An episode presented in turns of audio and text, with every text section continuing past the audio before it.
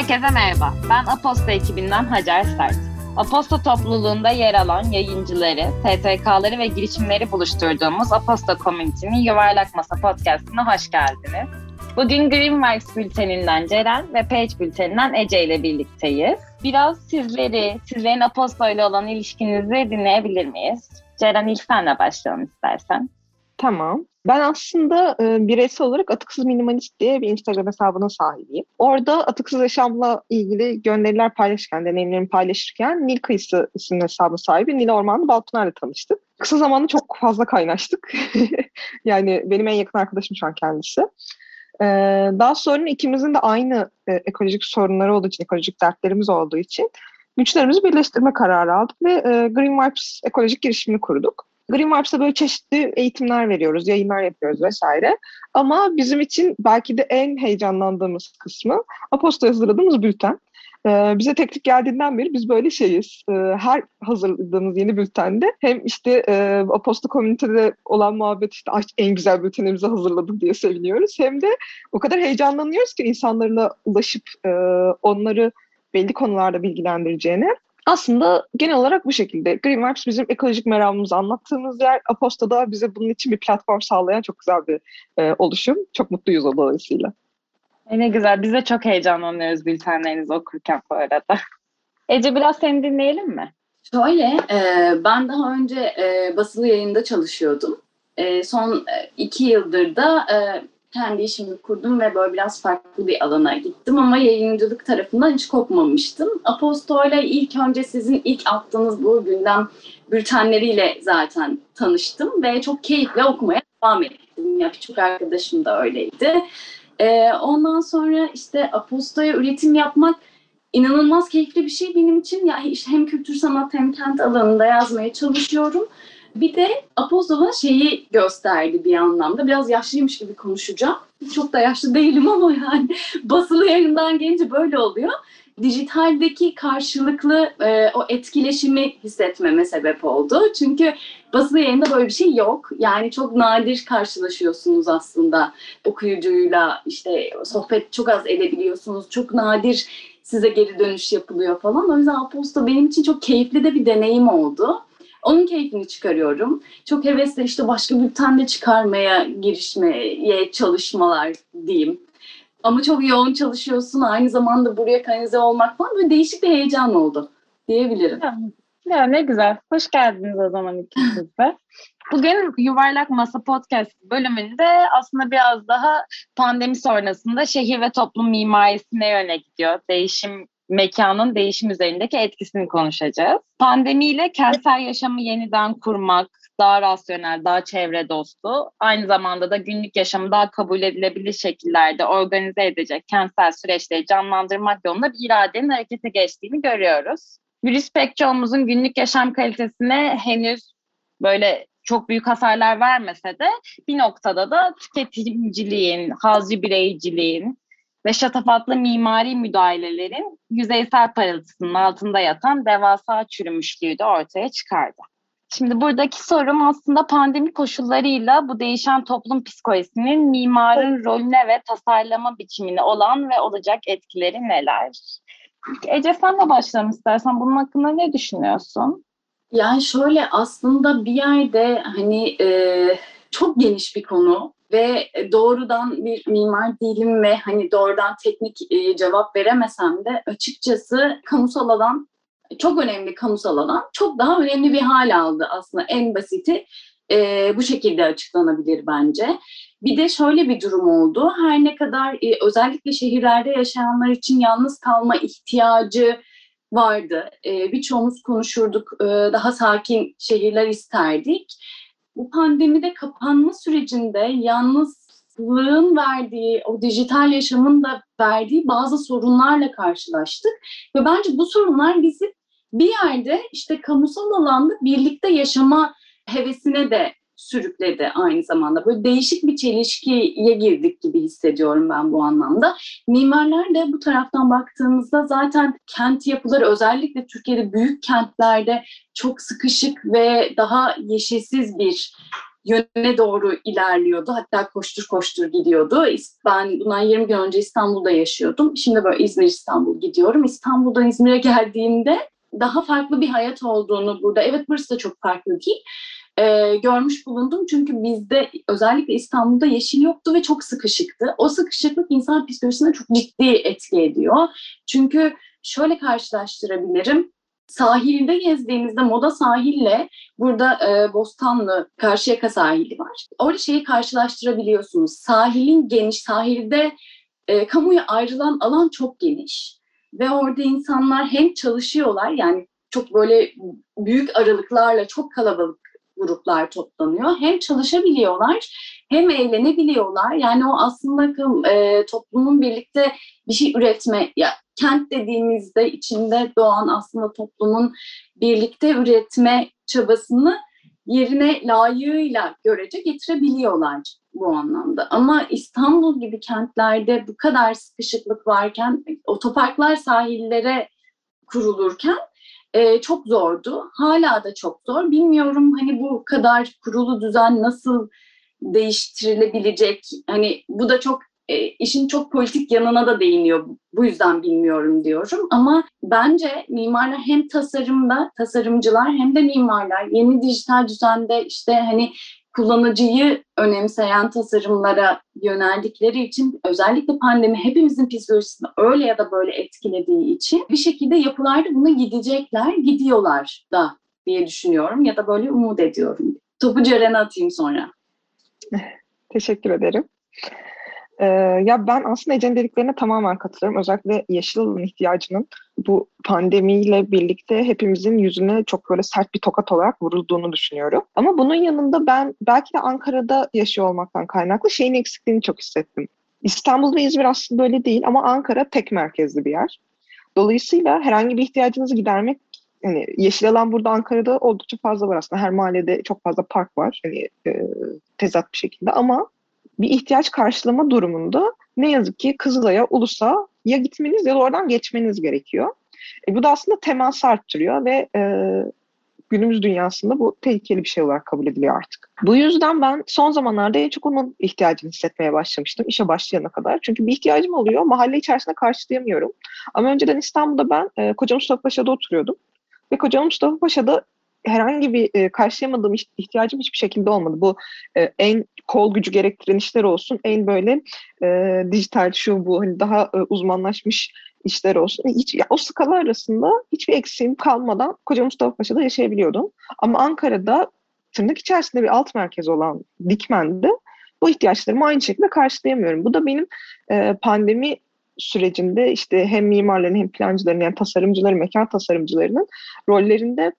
Evet, yeşil alanlar önemli, rasyonel planlama için, insan sağlığı için yeşil alanların kesinlikle olması gerekiyor. Ama buna ek olarak aslında bu erişilebilirliğin, işte çok merkezliğin arttırılması gerektiğini ve biraz da mimar ve plancıların bunun üzerine düşünmesi gerektiğini e, gerektiğine itti beni diyebilirim. Ben de bir, bir şey daha eklemek istiyorum. Tabii, tabii. E, ilgili. Dün İzmir'de böyle arabayla bir yere gidiyoruz.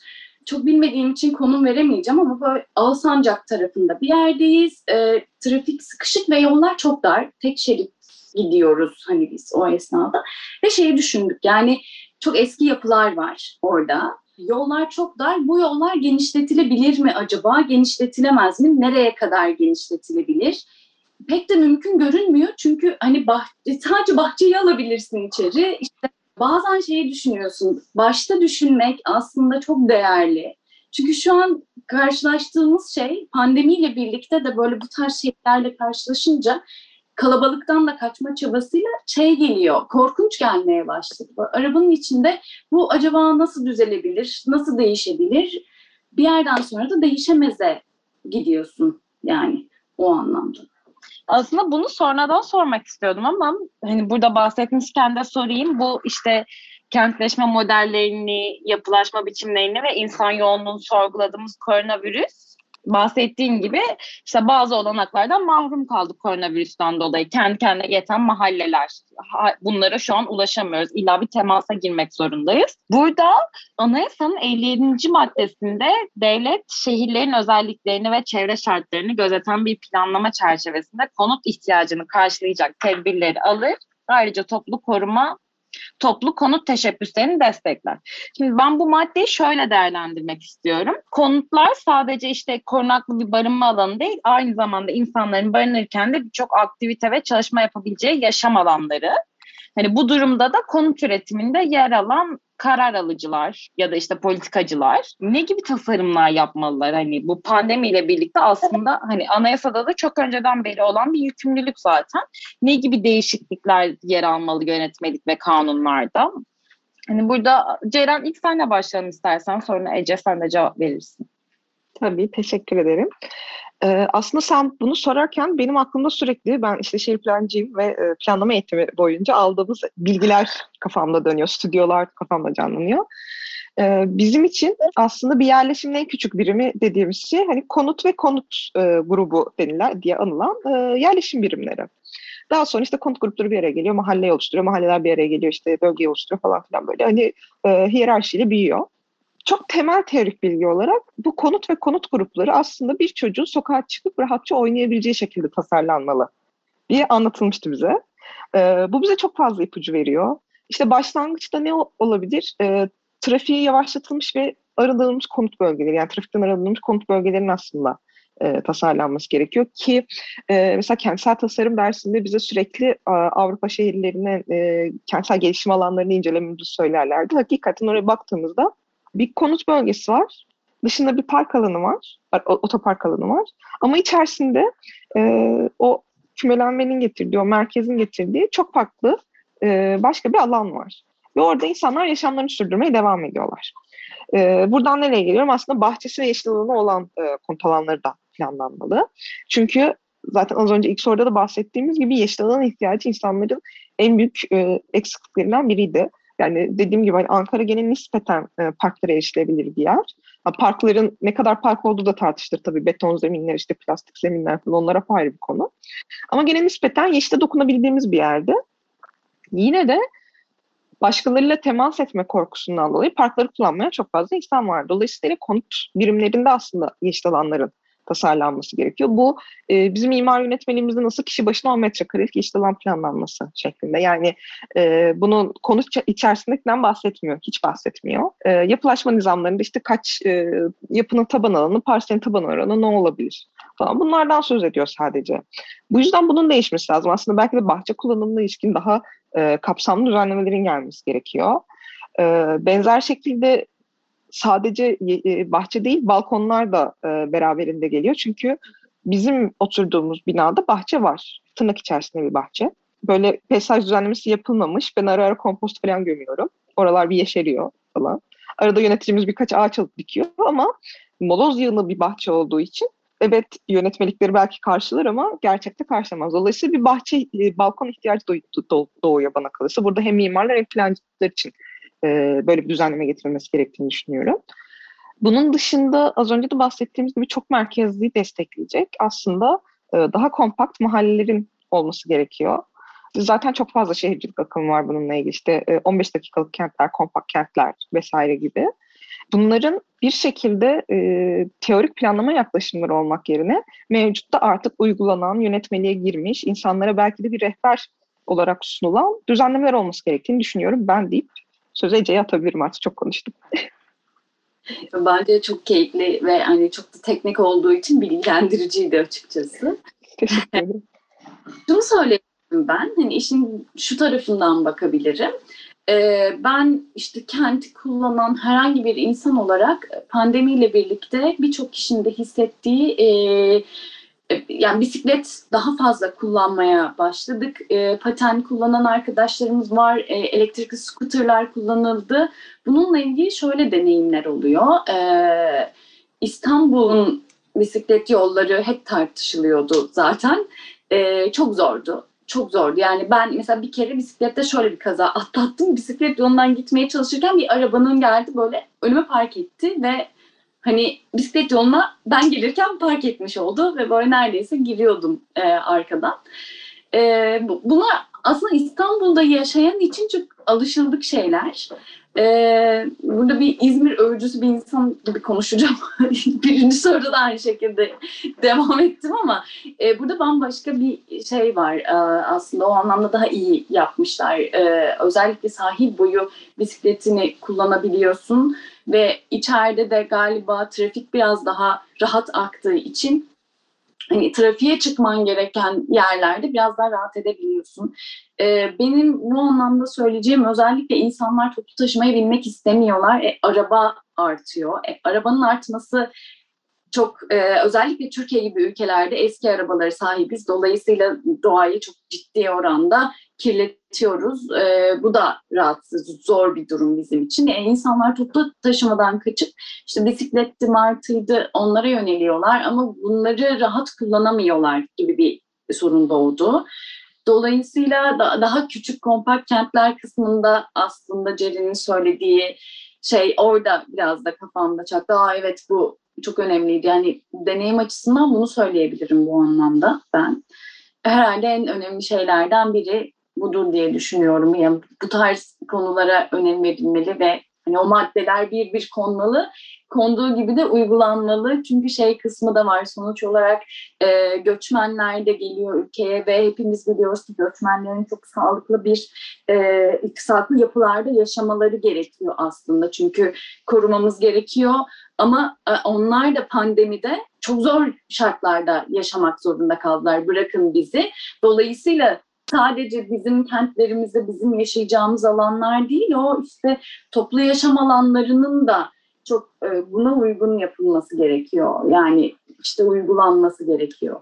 Çok teşekkürler. Peki şey sorayım burada da, pandemide hani bu pandemideki eksikliklerimizi fark edip dünyada bu mevcut şehircilik anlayışındaki dönüşümleri yapan, kent planlamalarında işte somut revizyonlara giden atılımlar mevcut mu? Hani bilmiyorum. Avrupa'da, Amerika'da, küreselde. Ceren?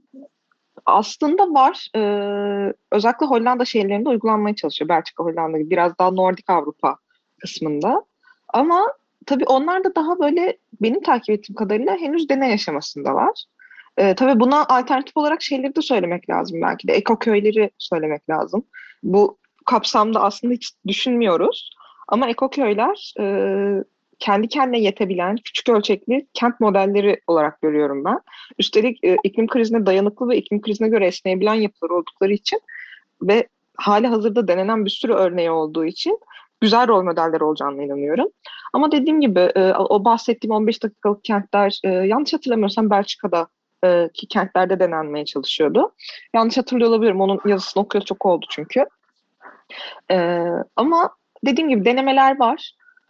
İnsanların kendi, yani zaten Avrupa'nın kentsel tasarım kültüründe e, insanların hem kendi hem de ortak e, kullanım alanlarının ve işte e, bu ticaret alanlarının kademelenmesi açısından e, tasarımların ona göre yapılması zaten çok uzun süreden, yani ben neredeyse bin dokuz yüz seksenlerden önceden beri gelen bir şey. Ama bin dokuz yüz seksenlerde artık iyice bütün dünyaya yayılıyor, etkisi bizde de hissedilmeye başlıyor. Yani kısaca evet denemeler var ama e, en azından işte ekoköyler haricinde on beş dakikalık kentler, kompakt kentler özelinde çok bir henüz böyle nam salmış bir yer bilmiyorum ben diye toparlayabilirim. Tamam. Teşekkür ederim. O zaman bir diğer sormak istediğim de bu, hani pandeminin bizim değiştirdiğimiz, pandemiyle beraber değişen tüketim alışkanlıklarımız. Ben cidden artık markete aşırı az gitmeye başladım. Ya da ne bileyim hani A V M'ye falan gitmiyorum. Hani zaten online daha pratik ki Covid falan hani bunlar hala hayatımızın bir parçası halindeler. Hani bu, bunları düşündüğümüzde hani mekansal değişimler nasıl olacak? Hani yani uzun vadede düşünelim desem. Ece sen ne düşünüyorsun mesela bu konuda? Ya aslında şöyle, gerçekten ben de e, senin gibi markete gitmiyorum. Git, gittiğimde de yani ellerimiz böyle havada neredeyse kolonyalarla, aman sıraya dahi girmiyorsun aslında. Çabuk çıkayım hevesindesin. E, hani teknik olarak bu hani nasıl başlanacak ya da başlandı mı bu tarz şeyler bilmiyorum. Ama muhtemelen daha açık alanlarda belki e, daha az kişinin girip çıktığı e, alanlar yapılabilir. Ama bunun dışında şunu da söyleyebilirim. Hani e, galiba biz kültürel olarak da e, ayrı kalmaya ya da daha böyle bireysel tüketim yapmaya itileceğiz. Hani böyle tasarımın ya da mimarinin dışında da bizim toplumsal olarak yönelimimiz olacak galiba bu. Dolayısıyla o da bizi öbür tarafa, yeni çözümlere götürecek. Sonuçta e, dijital evet çok kolay oluyor falan ama dijital ayak izi denen de bir durum var. E, o da başka bir şeyi doğuracak. E, o yüzden de bu böyle iki taraflı değişik bir yol. Dolayısıyla bilenler umarım daha iyi adımlar atarlar diye düşünüyorum ama ben hani bizim bir şekilde onu yönlendirebileceğimizi e, düşünüyorum. Teşekkürler. Ee, Ceren sen bir şey eklemek ister misin? Ee, minik bir şey ekleyebilirim. Aslında bu biraz şey diye geçiyor. Yani tartışmalarda mekansızlaşma, sıfır mekan diye anılıyor bu durum. Çünkü işte ben bir yazılım şirketinde çalışıyorum ve işte en sonki kırk günlük kapağıma da evden çalıştım ve hiçbir sorun yaşamadım. Yani aslında benim her gün ofise gidip işte parmak basıp, bir de bizde öyle ne yazık ki öyle bir uygulama var, parmağımıza basıp giriyoruz hala. Ee, parmak basıp şirkete girmek aslında bulaş riskini çok fazla arttıran bir şey. Ee, ama evimden aynı işleri yapabiliyorum. Ee, ama tabii ya şöyle iki boyutlu bir şey, bak daha çok boyutlu da benim aklıma gelen iki boyutu. Ben çok evcimen bir insanım ve evimden her şeyi yapabilirim. Ama bazı insanlar için, bazı işler için bir araya gelmek gerekiyor. Birlikte üretmek gerekiyor. Hani sadece online toplantılarla değil, fiziksel olarak temas etmek gerekebiliyor. Dolayısıyla aslında bunun gerekli olmadığı sektörlerde, alanlarda mekansızlaşma olacağına inanıyorum. Biz hala ofise gidiyoruz, ofise döndük ama bu aslında sadece bizim için bir İşte faaliyet değil, ofise gitmek, işte bir masraf kapısı. Bu şirket için de bir masraf kapısı. Elektriğini ödüyor, suyunu ödüyor, onu ödüyor, bunu ödüyor. Dolayısıyla bir yerden sonra artık uzaktan çalışmanın farkına varan grubun e, uzaktan çalışmaya döneceğini ve işte o sıfır mekan konseptine biraz ilerleyeceğimizi düşünüyorum. Hatta aslında o sıfır mekan konsepti çok uzun süredir böyle ufak ufak hayatımıza giriyor. Mutlaka denk gelmişsinizdir. Açık ofisler var. İşte e, ortak ofisler var, böyle hani gidiyorsunuz, toplantı yapıyorsunuz. Aslında o şekilde girmeye başlamıştı hayatımıza ama tabii şu an e, pandemi her şey tepetaklak ettiği için insanlar bir açık bir ofiste paylaşmak istemiyorlar. Bu noktada aslında e, Ece'nin dediği yere geliyoruz. Daha açık alanlarda, açık alanı bol yerlerde birlikte çalışabilmek, e, temasın azaldığı yerler tasarlayabilmek önemli. Bu arada şeyi de not etmem lazım. Ben sizin ikinizin aksine kendim markete gitmeye daha çok bağlandım. Çünkü hep şey düşünüyorum. O e, online sipariş bana getiren kurye çok fazla insanla temas ediyor. O zaman onun taş, bana taşıma riski daha yüksek. Ay, onun evet. korkusuyla kendim gidip böyle çok hızlı bir şekilde alışverişimi yapıp çıkıyorum genelde. Ya benim pandemiden de değil de hani böyle genel olarak hani hayatımı daha kolaylaştırdığını düşünüyorum bu Q-Commerce'ın. Hani evet, pandemi bir noktada sağlıksal sebepler de var ama yani tüketim alışkanlıklarım çok fazla dijitale dökülmüş durumda. Hani bu iş iş hayatımızdan okul hayatımıza kadar her şeyimi laptop başında yapmaya o kadar çok alıştım ki. Yani o yüzden evet. artık hani cidden evde ev kuşu oldum gibi. Evet ya, ben orada biraz işte atıkları da çok düşündüğüm için özür dilerim Ece, böldüm. Hani atıksız minimalist mahlasımı kendi üstüme aldıysa ona uygun yaşamalıyım sorumluluğuyla. Hayır diyorum, asla oradan poşetle getiriyorlar, alamam falan diye. Öyle yaklaşıyorum biraz da. Bir şey söyleyebilirim aslında. Bizim e, alışkanlıklarımız zaten biraz değişiyordu daha. E, pandemi de zaten aldı gitti. Biz aynı zamanda dijital işler de yapıyoruz. Evet. Pandemide böyle birçok sektör e, alaşağı olurken dijital sektör çok yükseldi e, her anlamda. İşte tasarımıydı, yazılımıydı vesaire. E, herkes, herkes ama yani e, örnek veriyorum işte e, traktör üretiminde bir vida yapan fabrikalar dahi dijitale geçiş yaptılar ve bu kadar etki e, etti. Bunun hem iyi hem kötü yanı var. Çünkü e, özellikle tekstilde de biraz son dönemde yaptığım işten kaynaklı fast fashion zaten çok yüksekti.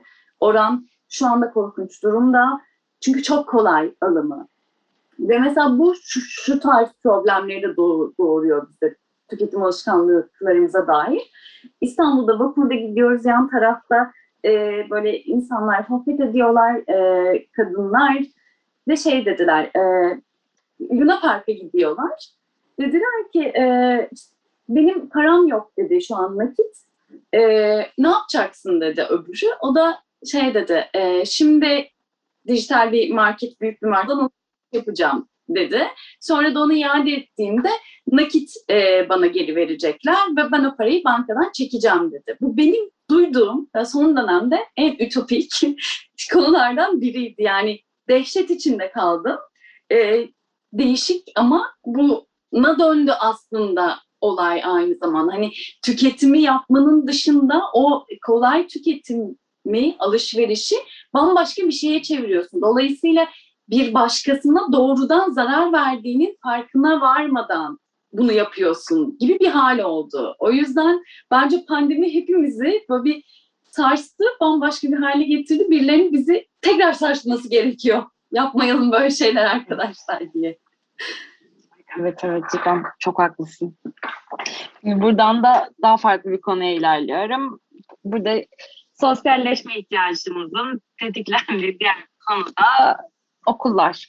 Öğrenciyi birey olarak gören ve herkesin farklı ihtiyaçlarının olduğu bir eğitim modeli olması gerekiyor. Ama pandemiyle birlikte tamamen öğretmen odaklı, böyle pasif dinleyici ve öğrencinin olduğu bir model oldu.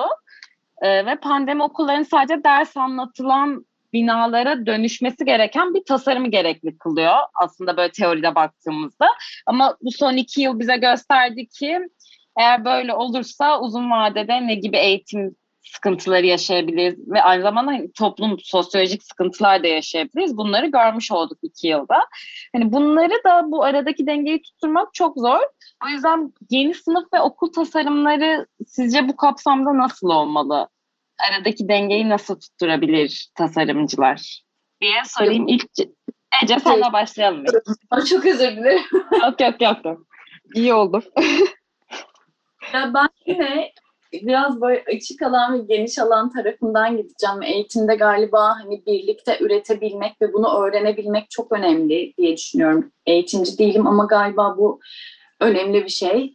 E, açık alanlarda öğrencilerin çalışabilmesi e, bence hem daha keyifli olurdu, daha e, daha verimli olurdu diye düşünüyorum. Çünkü e, pandemi, bir dönem açılma kapanma zamanlarında çocukların böyle önlerinde büyük koruma kabinlerinin içinde bir eğitim modeli uygulanmaya çalışıldı ama o da çok e, rahatsız edici oldu ve olmadı, ilerleyemedi. E, ve senin de söylediğin gibi Hacer bir birçok problemle karşılaşıldı. O yüzden ben yine en başa dönüp aynı şeyi söyleyeceğim galiba. Açık alanlarda e, daha evet bir, bir şeyleri üretebilmek önemli. E, bireysel de olabileceği ama aynı zamanda doğayla, dışarıyla iletişim halinde olabileceği alanlar olmalı. Ceren'in daha önceki sorularda söylediği gibi işte en azından daha güvenli mahallede ya da daha güvenli alanlarda çocuklar zaman geçirebilmeli diye düşünüyorum. Yani bu, bu tarz e, şeyler okullara yönelilecek galiba.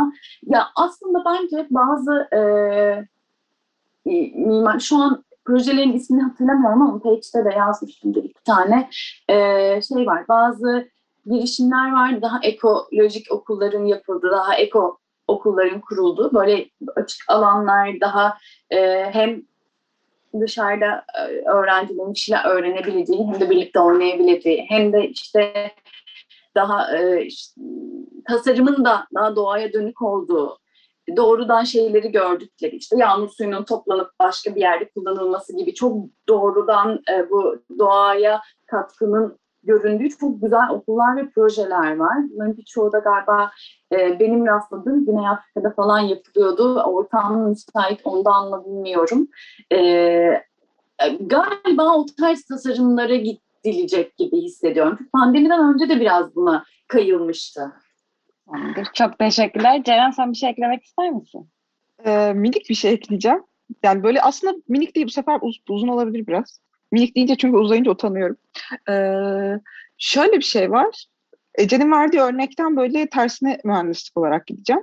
Ee, aslında günümüzde e, şey fark ediyoruz. Artık standart başlıklarda, standart isimlerdeki meslekler eskisi gibi iş yapamıyor. E, meslekler arası çok ciddi kaymalar var. Dolayısıyla e, standart mesleklerin hazırlanmasına yönelik eğitim sistemi de aslında eskisi kadar performans gösteremiyor. Dolayısıyla zaten eğitim sisteminde bir e, dönüşümün olması şart bana kalırsa. Çünkü artık e, hayatlarımızı sürdürmek için illa bir ofise gidip orada e, işte dokuz altı çalışıp eve dönmek zorunda değiliz. Çok farklı işler var. Çok uzaktan yapılabilen, üretimle yapılabilen... Gerçekten hani çok çeşitlendirebilecek sektörler gelişti artık. İşte sosyal medyada bunlardan biri aslında yeni medya olarak geçiyor ve böyle insanlar e, mesafeli yaklaşsalardı üniversite tercihleri zamanında mesela aslında benim gözümde geleceğin mesleklerinden biri. Çünkü iletişim zaten her çağda olmuş bir sektör. E, bunun yeni versiyonu da aslında yeni medya. E, dolayısıyla hani eğitim sistemi o dört duvar içerisinde bize işte e, beden, hayat bilgisi, matematik niye bedenle başladı bilmiyorum. E, matematik, Türkçe işte gibi böyle standart derslerin dışına gitmesi gerekiyor. E, bunun için de yani dünyayı öğrenebilmemiz, sosyalleşmeyi öğrenebilmemiz, iletişimin farklı yollarını öğrenebilmemiz gerekiyor. Bu da bizi aslında zaten o e, kutu içi okulun dışına çıkartıyor. Bir de şey de aslında Türkiye'de de böyle ekolojik okul girişimleri var. İşte çocukları doğada eğiten, bahçede eğiten vesaire. Ama çok unuttuğumuz bir şey var. Bunu bizim neslimizin hepsi biliyor. İlk ekolojik okul deneyimi aslında okuldan kovulan Hababam Sınıfı'nın ormanın içinde kurduğu okul. Ve işte Mahmut Hoca'nın bir sözü var. Onu da kısaca okumak istiyorum. Okul sadece dört yanı duvarlarla çevrili, tepesinde dam olan yer değildir. Okul her yerdir. Sırasında bir orman, sırasında dağ başı. Öğretmenin, bilginin var olduğu her yer okuldur.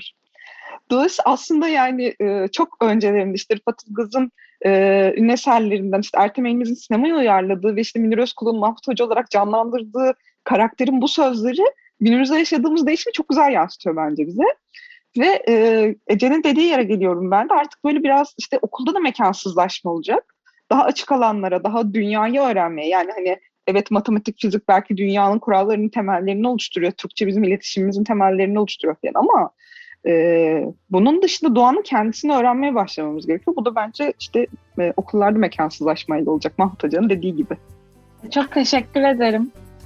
Çok güzel bir sohbetti. Tanıştığıma çok memnun oldum. İkinize de ayrı ayrı çok teşekkür ederim buraya geldiğiniz için. O zaman sonraki podcastimizde görüşmek dileğiyle diyorum.